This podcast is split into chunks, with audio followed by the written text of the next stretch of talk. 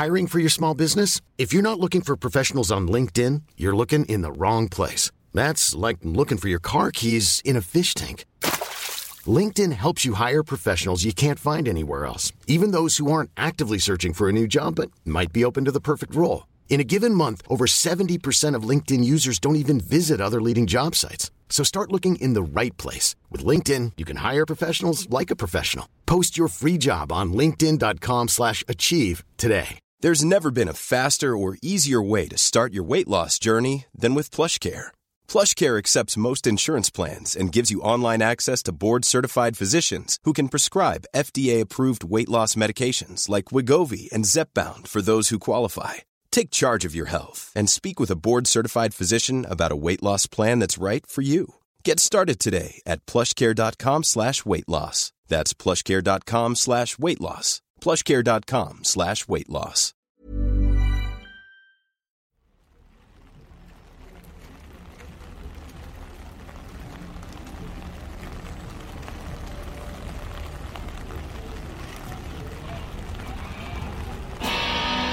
When you're standing in the eye of a hurricane, you feel nothing will be the same again. So get easy and let it flow. What you don't know is you never know.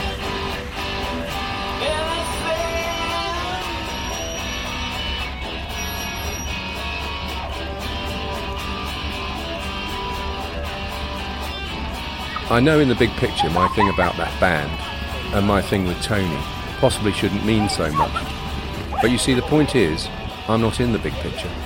I'm in Manchester, and I can't earn enough to leave just yet. For now, these are my parameters. The spokes of the bus routes out to the A roads, those sparse stretches lined with derelict pubs and retail parks, precisely the same to the north, south, east, and west. For now, I walk around through the scraping wind, through puddles full of brick dust, often with my feet so cold and sodden, the flesh of my toes like soaked cotton wadding spun around the bones.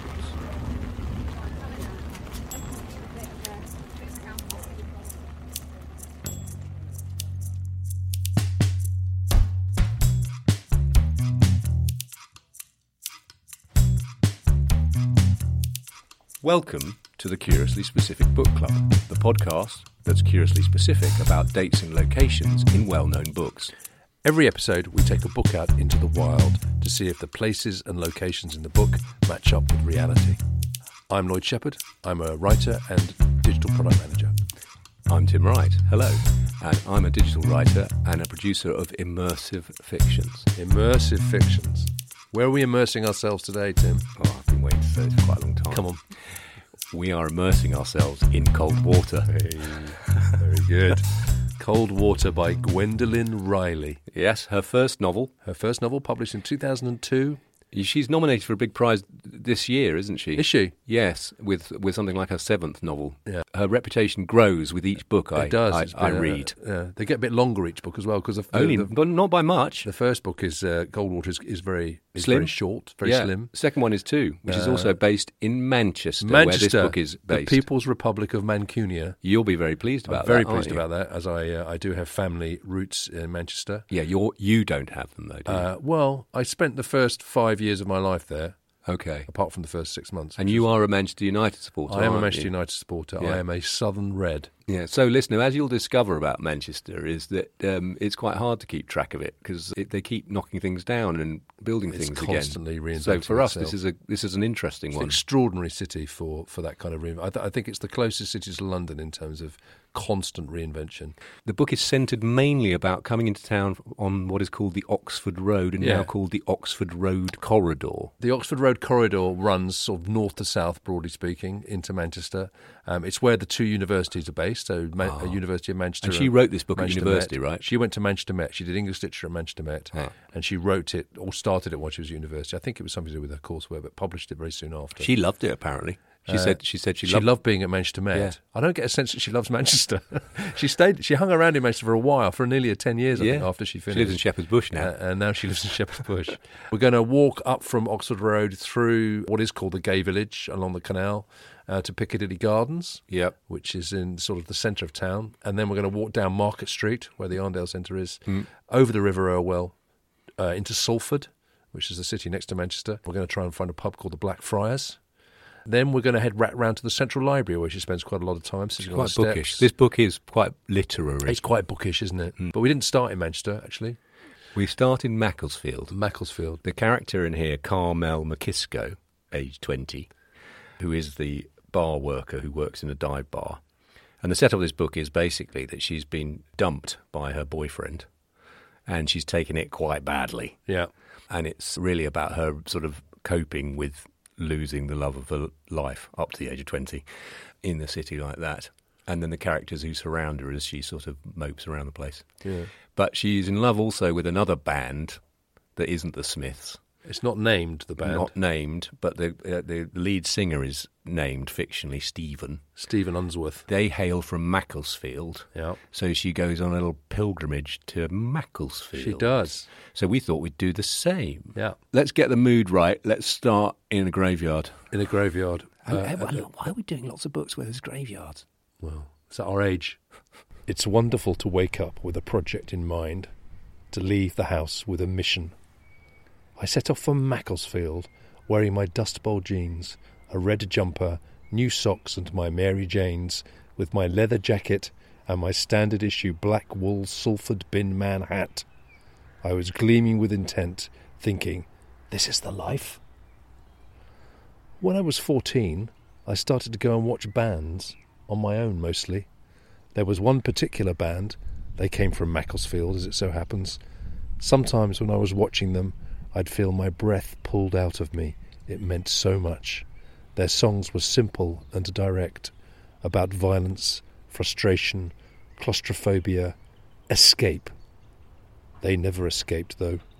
That's a judgmental thing to say, isn't it? Maybe I'm missing the point. Macclesfield. We're in Macclesfield. We're in Macclesfield Cemetery. We are. I think I'm going to have a very sad time in this podcast. Yeah. That we're going to keep looking for bars because there's an awful lot of bars in this book. Yeah. and we're going to keep finding that they're closed, and then you're going to keep taking me to places like crematoriums instead. Although in this particular instance, I mean, the idea of coming to the crematorium was yours because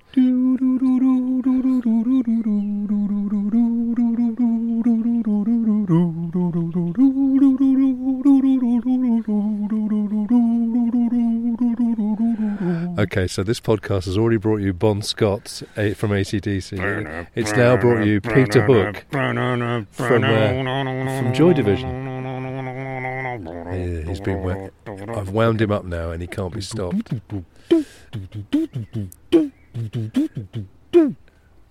Have you finished? No, all right, sorry.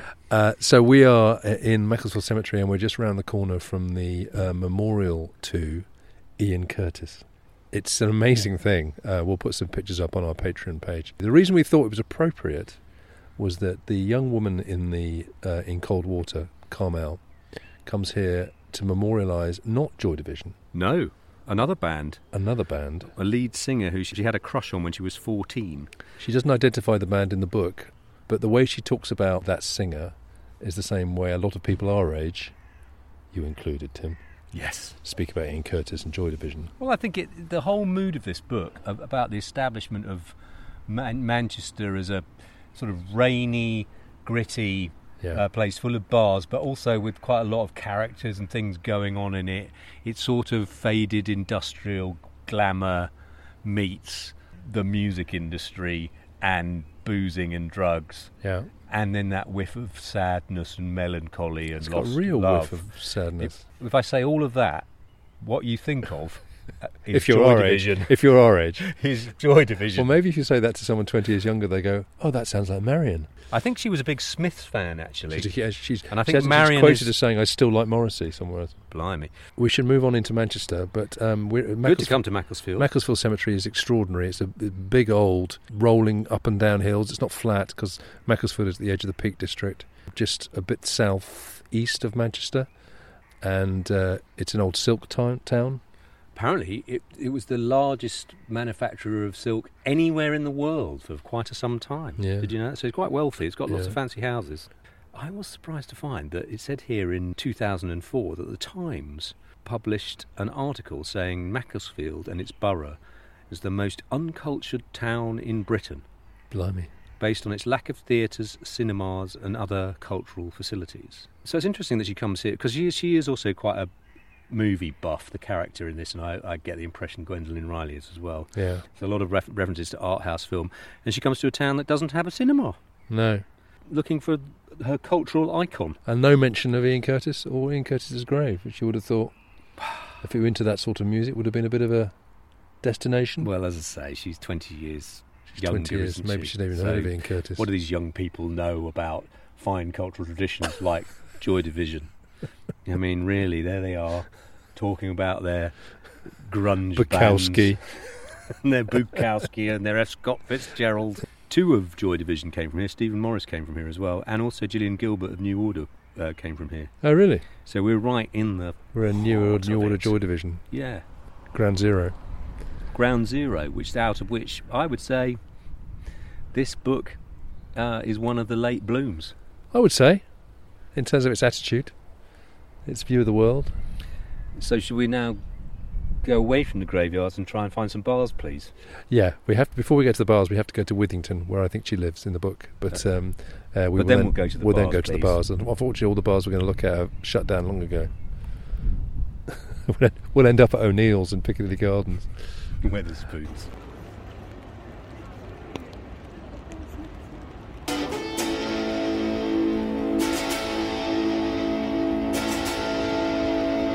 Got hold of the, the original file that he'd had in his bedroom at Victoria Park Flats. I was shocked to see that the the writing was almost as depressing as what he'd written later on, and that was from when he was 16, talking about how how bad the world was. I mean, that's that's the sort of thing 16 year old boys do anyway, I think. But he, he didn't grow out of it, it just got worse. So the grave is mentioned in the book. Is it? It is. She basically gets a, a record from her friend Shelley called Factory Greyness, an Factory early Greyness. song by the Macclesfield band I was so hung up on, which we will come to. Yeah. Because Factory Greyness is a clue. Factory Greyness is a good clue. It is.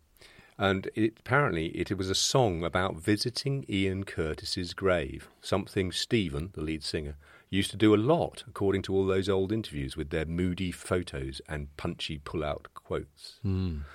There was a line from that song that had always stuck in my mind, passing by your modest curbstone. I like that line a lot. So it's there. It is a modest. we had actually- a good reason to go, not just because I like Joy Division. No, but also I hadn't realised. I don't think I'd ever been in a cemetery where the memorial stones lined the road. It is a curbstone. It is a curbstone. Pass That's me right. by your curbstone. Yeah, interesting, isn't it? Um, which so was we need to talk about Gwendoline Riley. Gwendoline Riley, born in London, Yes. 1979. Mm-hmm. Parents split up when she was only two. So she grew up with her mother and maternal grandparents on the Wirral. Hmm. As we've said, she studied English at Manchester Met uh, and published Cold Water aged 22. She's a fantastically good interview. I Very mean, spiky. Everything I read about her makes me like her more and more because I agree. she's incredibly spiky. Mm. I mean, I picked up a few quotes when I was was reading her. Dostoevsky, I read more as a pose initially, but I started to love him. I love Salinger most of all. It was very good. Um, I quite like this one. Someone told me I should read HHHH, the debut of French author Laurent Binet recently, Riley says. I thought it was absolute bollocks. and that was an incredibly fated piece of writing. She's very, very committed to being a writer, basically, to Absolutely. having the life of, and work of a writer and nothing else. Well, she talks much. about working in bars uh, because she didn't want to write crap stuff for money. Yeah. She just wanted to write, you know, what she perceived to be worthwhile uh, literature. Yeah. and, and she's done that. Yeah. and she's you know she stayed true to herself. She worked in bars to allow to, to allow herself to do that. I like this one interview I found here in 3am magazine, dated 2004. The journalist is trying very hard to be interesting. Oh yeah, He says, The Observer labelled her Manchester's very own Charles Bukowski. But then what does The Observer know? In person, Gwendoline Riley is a lot less like Bukowski than you might imagine. Yeah. More like Camus in hot pants. Oh. Yeah. Grown. Yeah. Well, that's the other thing about what's so interesting about her is that all the interesting characters in this book are women. The men are a mess. Well, they're either- not very interesting. They're either broken or weird, aren't they? Yeah, yeah. Tony isn't there? Tony's or Tony's just a shit. He's a shit. He's the classic misogynist. She writes about misogyny quite a lot. She does and write about misogyny. being stupid people who she doesn't really want to write about. She has a great horrible. quote, which I, I can't, I can't, well, I know where I remember, remember it, but some, one someone else said, would she ever write a story from a male viewpoint? And she says something, I am paraphrasing, um, what, and get inside a man's head? Ugh. Yeah. yeah. I think that's good. Yeah. Don't expect a lot of plot in her books. Uh, well, she says, books with plots put first can get dull Yeah. because the plot is only interesting if the characters' writing ideas are interesting. Otherwise, it's just perfunctory, it has no momentum. That's amazing, isn't it? She talks about Manchester. Is Manchester a particularly inspiring place? I think it's just where I am. I like to wander around. I'm indigenous. I'm indigenous. That sounds a bit John Cooper Clarke or Yeah, uh, yeah, Mark yeah. E. Smith, doesn't Yeah, it? Uh, but you, but you still work day and night in a Manchester bar. Why is that? I work there on and off when I need the cash. I don't want to do other types of writing to earn money, so I just do this work. Perhaps you need or needed this connection with the real world to charge up your fiction. I think it feeds something evil in me because at this point it's quite a negative experience. It requires a certain fortitude because I'm not seeing anything new. I'm rarely surprised. I feel like I've finished with writing about people in bars, but I can't seem to leave. I just refuse to get a job.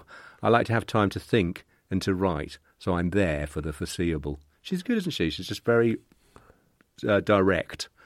Does she ever just sit? This is the Guardian. Does she ever just sit down and slacken her mind with some rubbish TV? No. I turned the telly on on Saturday at seven thirty p.m. for about an hour. Doctor Who.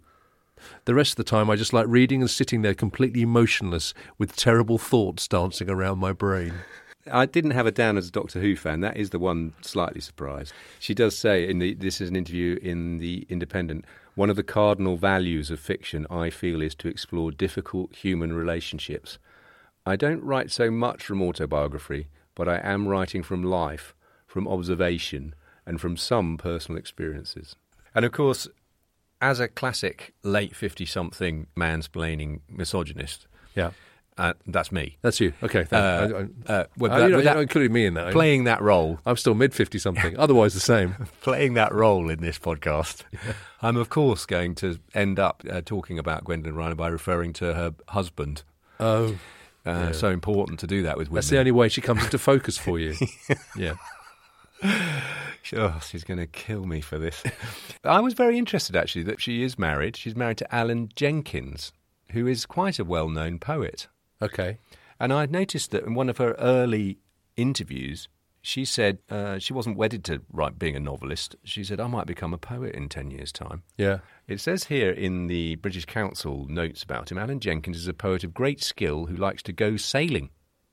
I don't see Gwendoline Riley I don't see boat. Gwendoline Riley on a boat. No, pulling in the sheet. Is that a thing?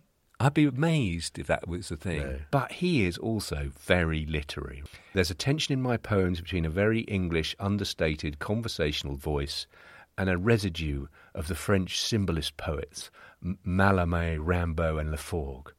I read with such a passion nearly 30 years ago. This is certainly apparent in his luscious debut volume in 1988, delighting in all the appetites food, drink, promiscuous sex, and the recreational use of drugs. So his debut collection was 1988. so Yeah, he's yeah. quite a lot older than Gwendoline. Yeah, he's, Riley. I think he's 20 years older than her, yeah. right. I imagine, so that's a very sort of literary household where he's writing poems based on French symbolist stuff and, and sex he had with young women 30 years ago. Yeah. And, uh, and she's upstairs tapping away the latest book about misogynists and women trying to understand where they come from and how they're made by their relationships with through men, men and to terrible fathers and um, slightly broken mothers. And then it's dinner in front of cold feet. And then it's Doctor Who.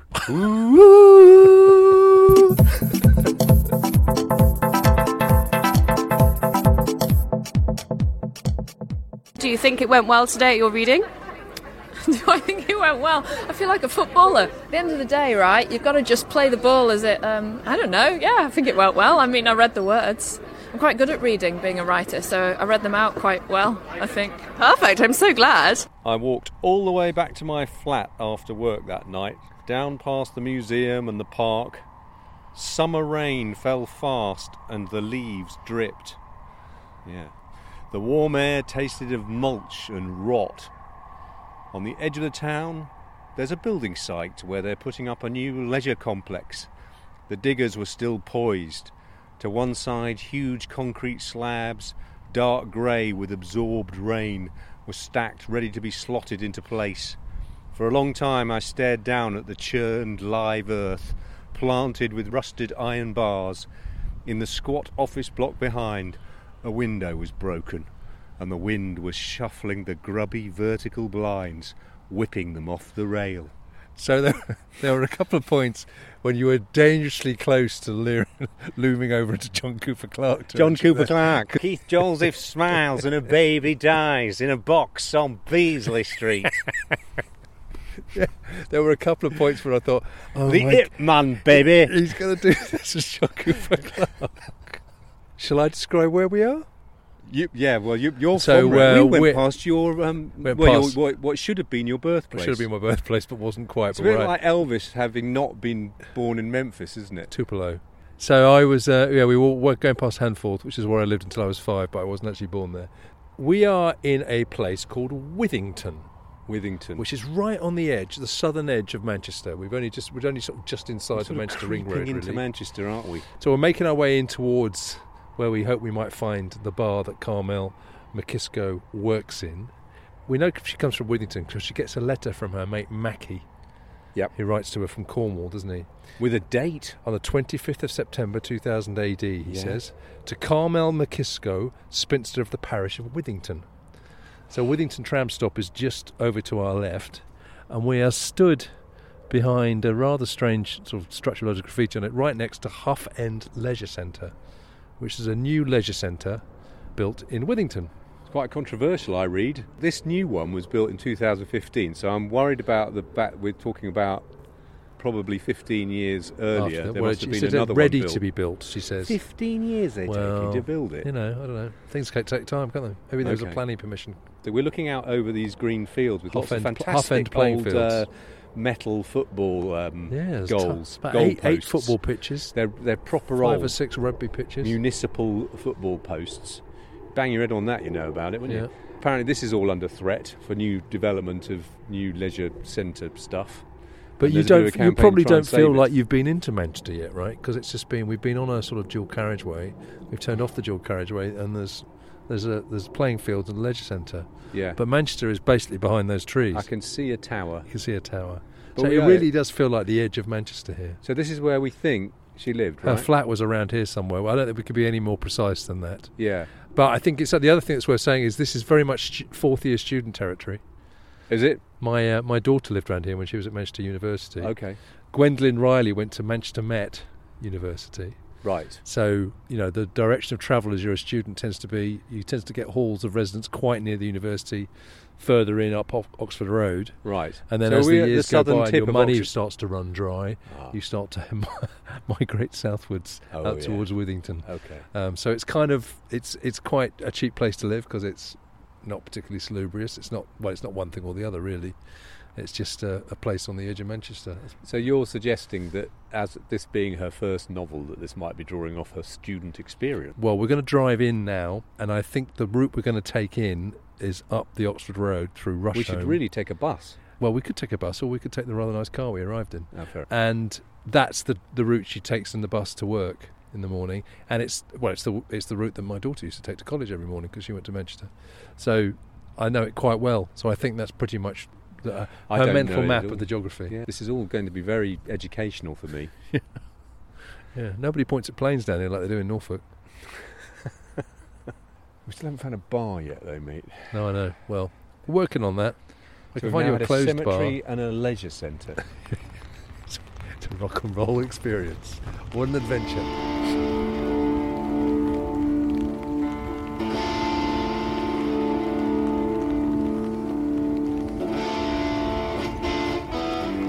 Step in a little while. Bring color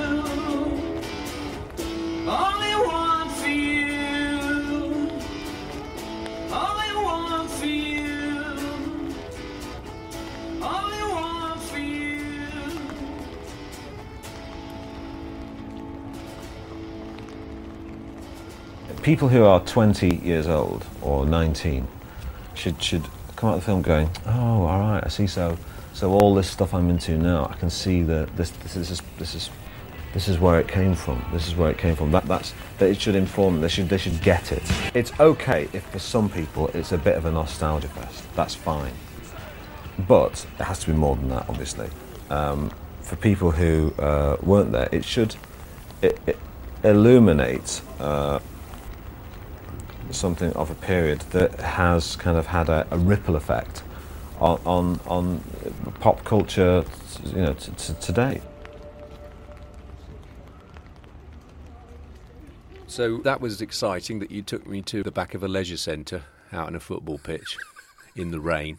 Withington. And I did my John Cooper Clarke impression. Well, John Cooper Clarke impression was very good. Yeah. I was impressed. I think it's important that I channel a lot of my Manchester Yeah. feelings by not knowing anything about Manchester and coming from Norfolk. I think Yeah, you, well, you, you, your entire knowledge of Manchester is gained through the words of uh, Ian Curtis and John Cooper Clarke, right?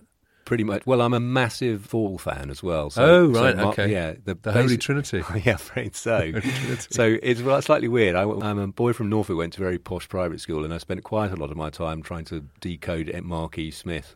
Yeah, well, that- it's uh, it- it's it's it's it's a, it's a job someone's got to do. It might explain what goes on in my head. Never really got into the Fall. Oh, uh, I would say that's my biggest musical regret that I never really got into the Fall. But Right. when- well, maybe Gwendoline is a Smiths fan, isn't she? She's really into Morrissey. She's very into Morrissey and that kind of slightly uh, fey, uh, literary illusion. And we're going to talk about um, the period the, when this book came out. well, the book was published in 2002. 2002. I was quite interested. I did. I started looking at uh, what Morrissey was up to at that period because I thought Oh, that, okay. might, that might be interesting.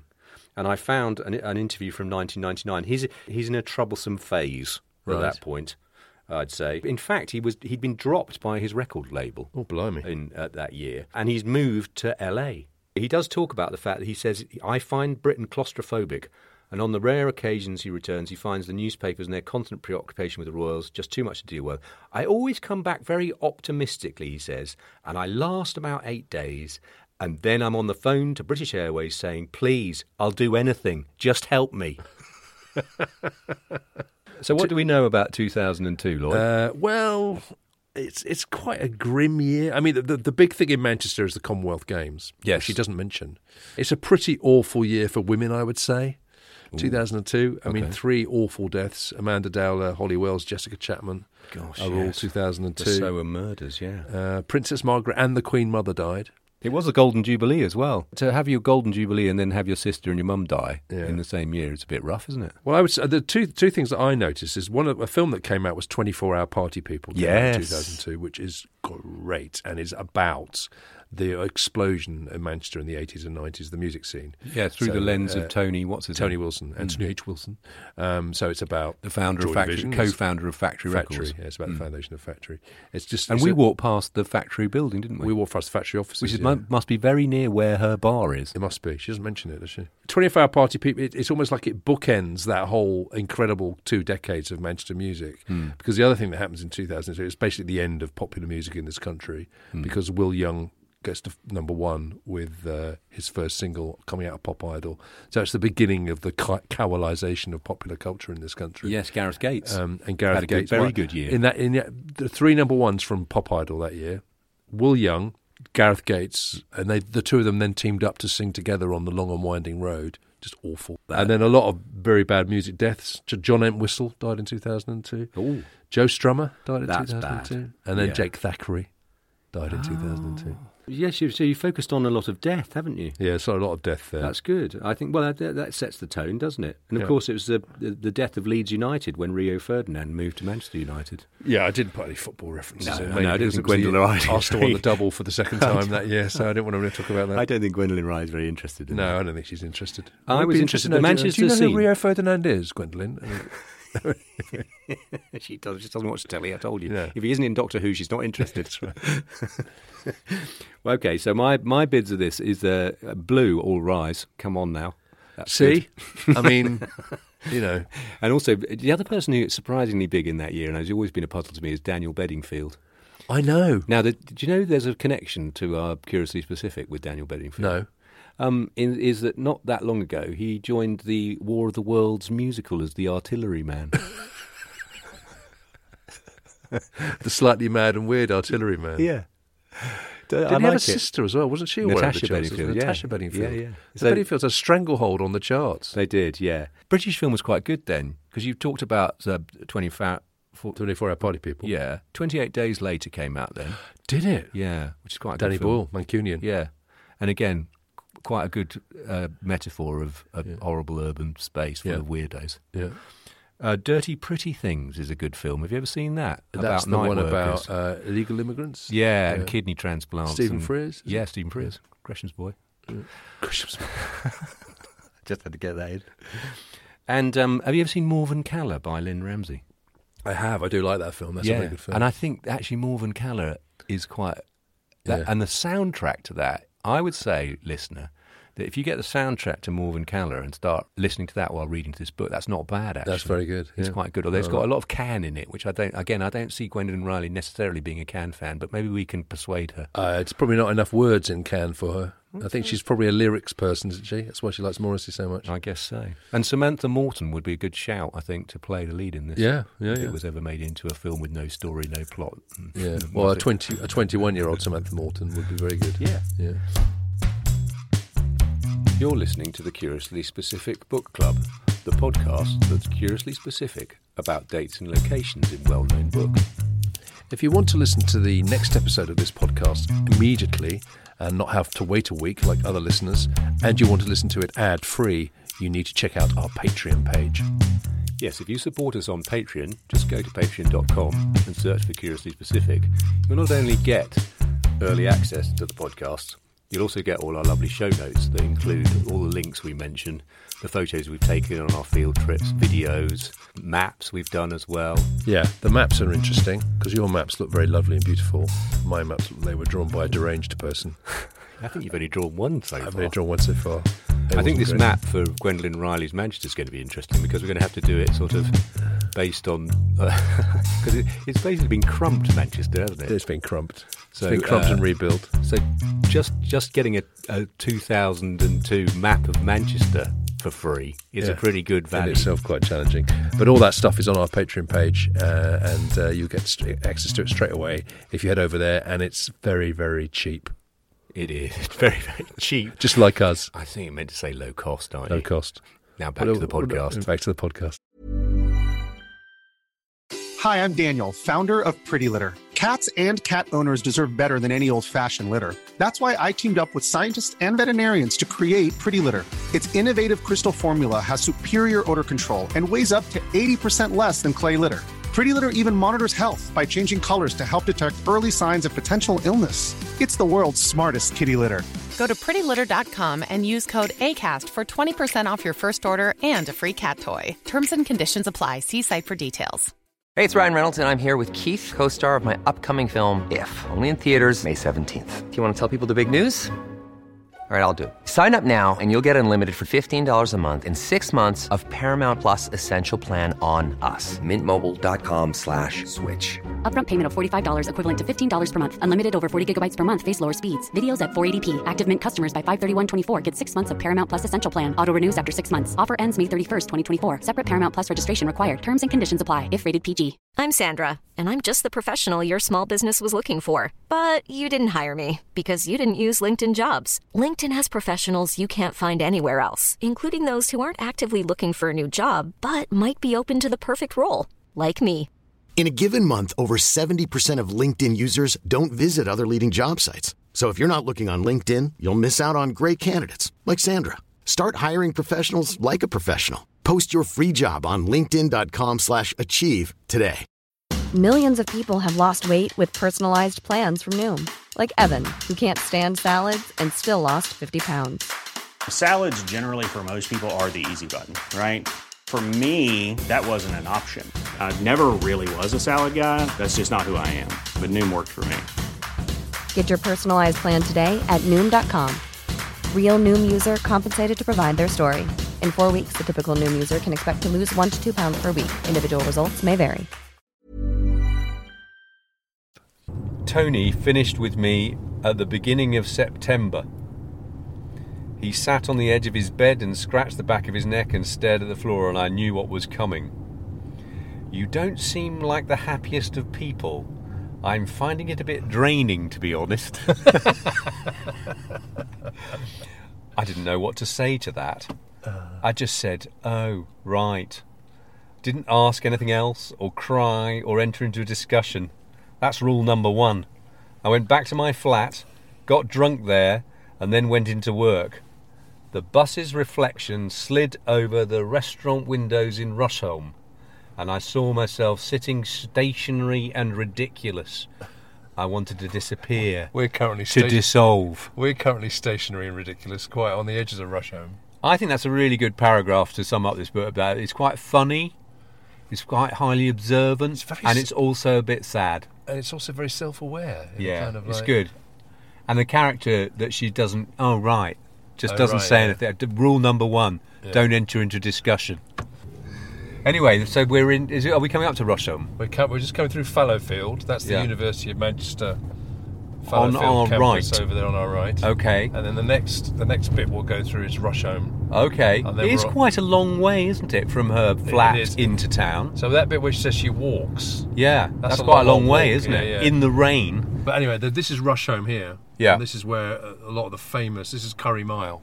Oh, that's what it's called, is it? Yeah. This is where the famous uh, Indian restaurants are. Oh, I see. That's what it means by the the steamy windows of a Rusholme.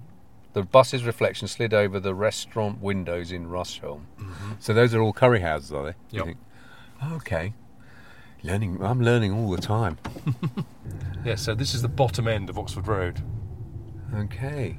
And there is a huge number of young people at the bus stop. Yeah. Yeah. No, Look at that. They always want to take a picture of lots that. Lots of Carmels. That is all students lining up at the bus stops. There aren't any old people here, Lloyd. Yeah, I know. Good, isn't it? Yes. Well, now it- it's starting to make more sense to me. So why is there a huge cluster of young people there? At the Tesco's. Oh, fair enough. The Lidl. the Lidl. Gosh, yes. And suddenly, there's lots of modern Some university buildings. some You've gone from you've gone from sort of quite cruddy shops Yeah. to thrusting university IP based Yeah. Capital. Yeah. Absolutely. Crikey, yeah, it's like a future village. Gosh, it's like travelling 50 years or in one Yeah, in f- five minutes. Oh yeah.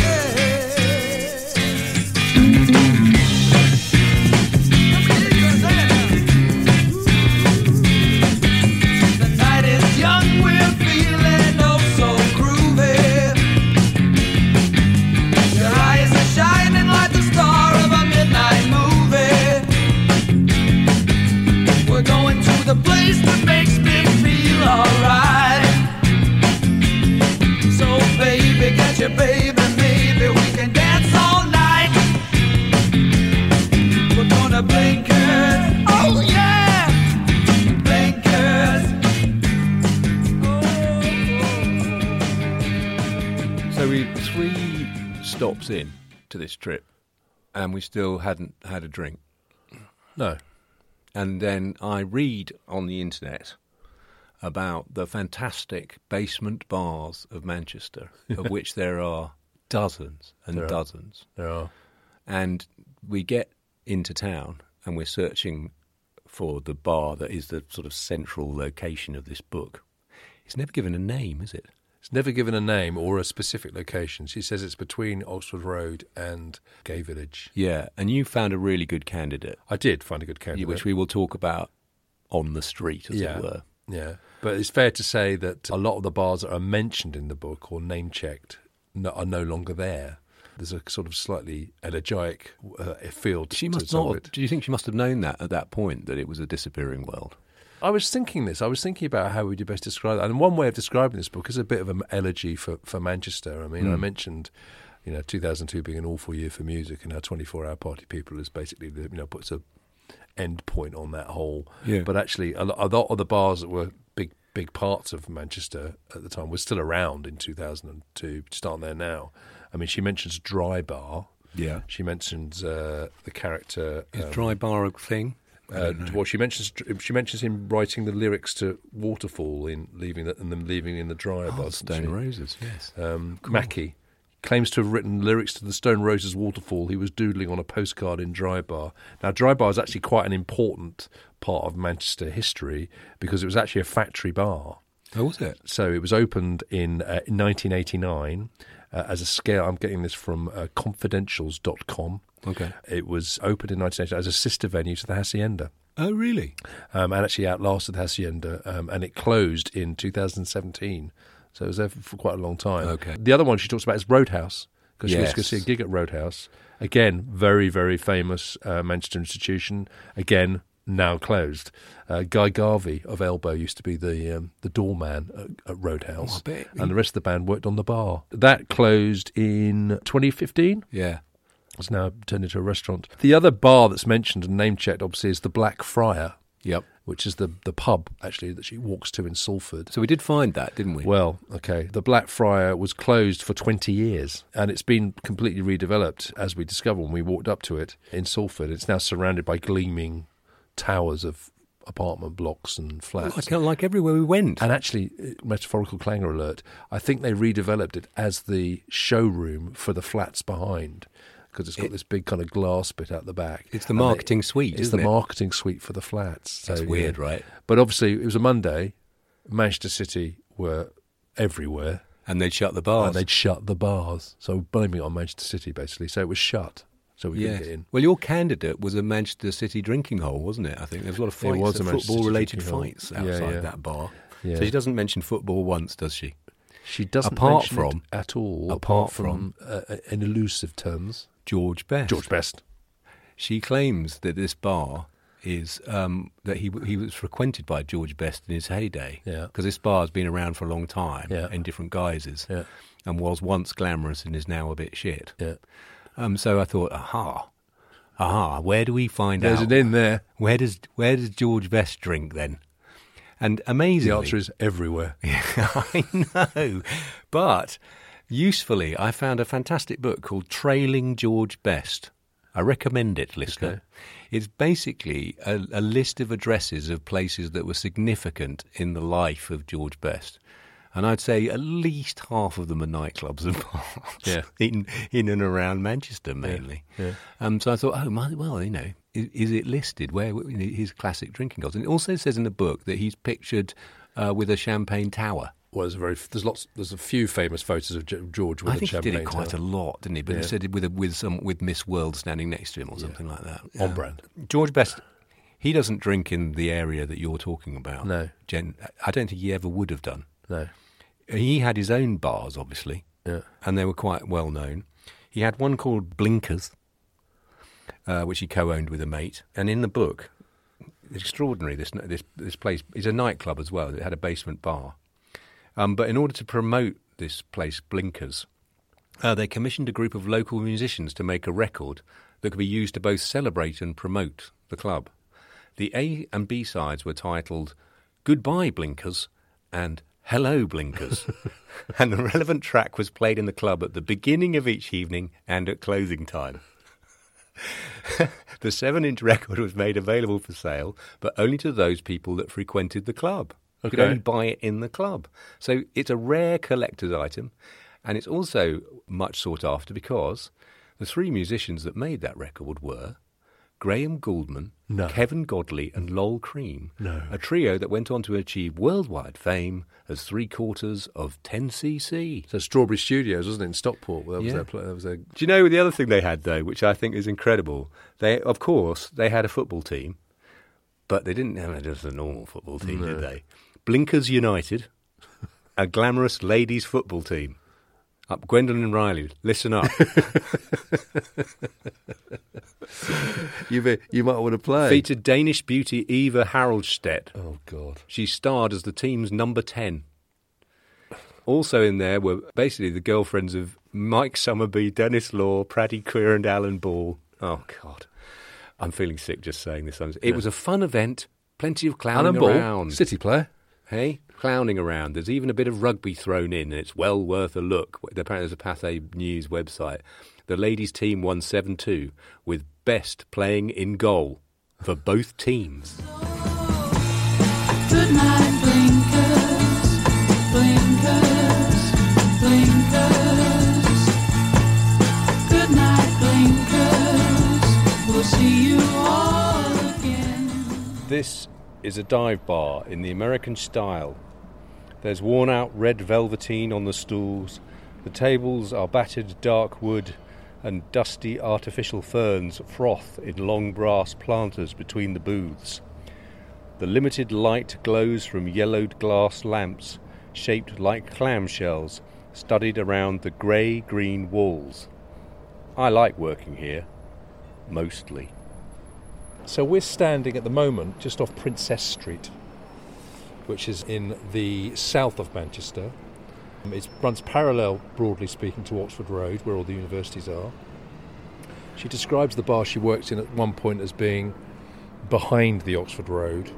Yeah, she's talking about I got confused by that. When you come here, what you realise very quickly is there's just been an enormous amount of property development. I mean, Manchester's been exploding for two or three decades now, and it was starting around the late 90s, and it really kicked off in the noughties. Yeah. Um, so 2000, the time she's pick, talking about, it's just really beginning to kick off.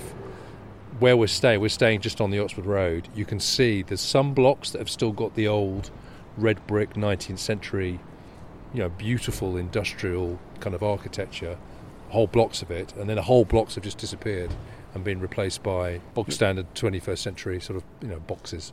For it to be a basement by the way she's describing, it's pretty clear it has to be one of these old blocks. I do have a candidate for you though, as for what when it when it could be. The Cyprus Tavern, 84 Princess Street. I'm looking at pubs of Manchester. blogspot.com. Well done. The Cyprus Tavern is a famous old Manchester institution and was opened in 1967 by Takis Kitramalides. For nearly 25 years, it was a family run restaurant, pub, and later nightclub. Parts of the interior reflected the background of the Kitramalides, with some Greek Cypriot decor and white arches giving the place a taverna look. So don't get too struck on that. In the 70s and 80s, it was the late night drinking home of many of the local late teens and 20 somethings, particularly at weekends. Uh, it was one of the first nightclubs to be student friendly in the late 70s. Also hosted various music evenings, local legends such as The Distractions, The Passage, Crispy Ambulance, never heard of them, and 808 State. Here comes a train.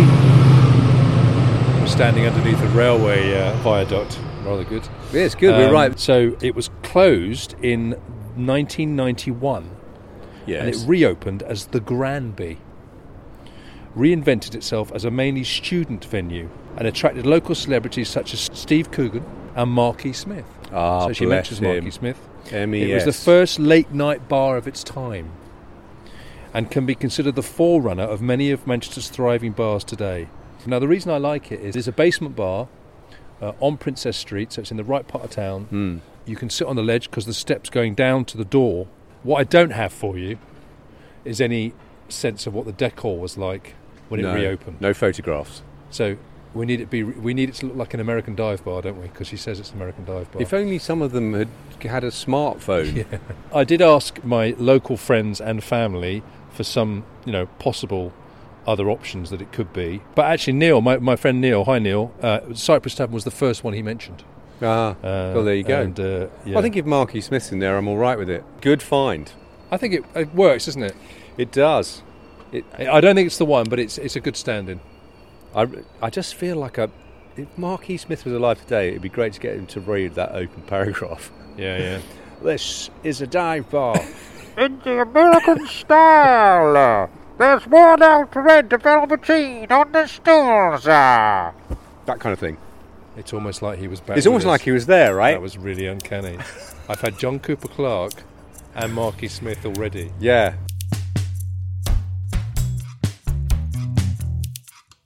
I'm glad you were there, mate, because I was heading straight to the Northern Quarter, and now I realise what a fool I was because uh, the Northern Quarter development doesn't happen until a lot later. A lot later, and it's uh, it now I now I've actually done my homework. It doesn't match onto her Yeah, so I, I I would have been completely lost. Yeah. Well, the without irony you. now will be when Gwendoline Riley listens to this. Hi, Gwendoline, um, and uh, gets in touch with you on social media because I'm sure she's a big Snapchat user, uh, and will tell you that actually it is in the Northern Quarter. That's the end of part one of our cold water adventure. Yeah, so now for part two, we start to really properly walk around central Manchester, don't we? Yeah, around all the bars that are closed. So we do a walk to Salford. We walk to Salford. Then we uh, via Piccadilly Gardens. Yeah. If you stay with us for part two, you get a full kind of circular walk. I reckon that you could read the whole of this book whilst walking around Manchester. It's short enough that you could just stop in like seven locations. Yeah. As your sort of walking guide, it's really quite good. Well, particularly if the bars are open, you can have a stop every now and again. Oh man, that would be which is not something we were No, we we- were able to we had to luxuriate in. If you want to hear that straight away, now immediately, uh, you need to check out the Patreon page where the uh, both episodes of this and every podcast are available as soon as they're finished and published, uh, and they're also available to listen to ad free. That's right. So yeah. check it out. And there also will be our show notes there as well, so that you'll have a bit more of a guide. So that if you really do feel like you want to go to Manchester and really get the vibe, you've got uh, quite a lot of background Yeah. information. I might need to encourage you to go a bit less on George Best. Oh yeah, that might help. Yeah. yeah, yeah. you If you want to do a George Best walk, get in touch with me. Yeah, quite zigzaggy.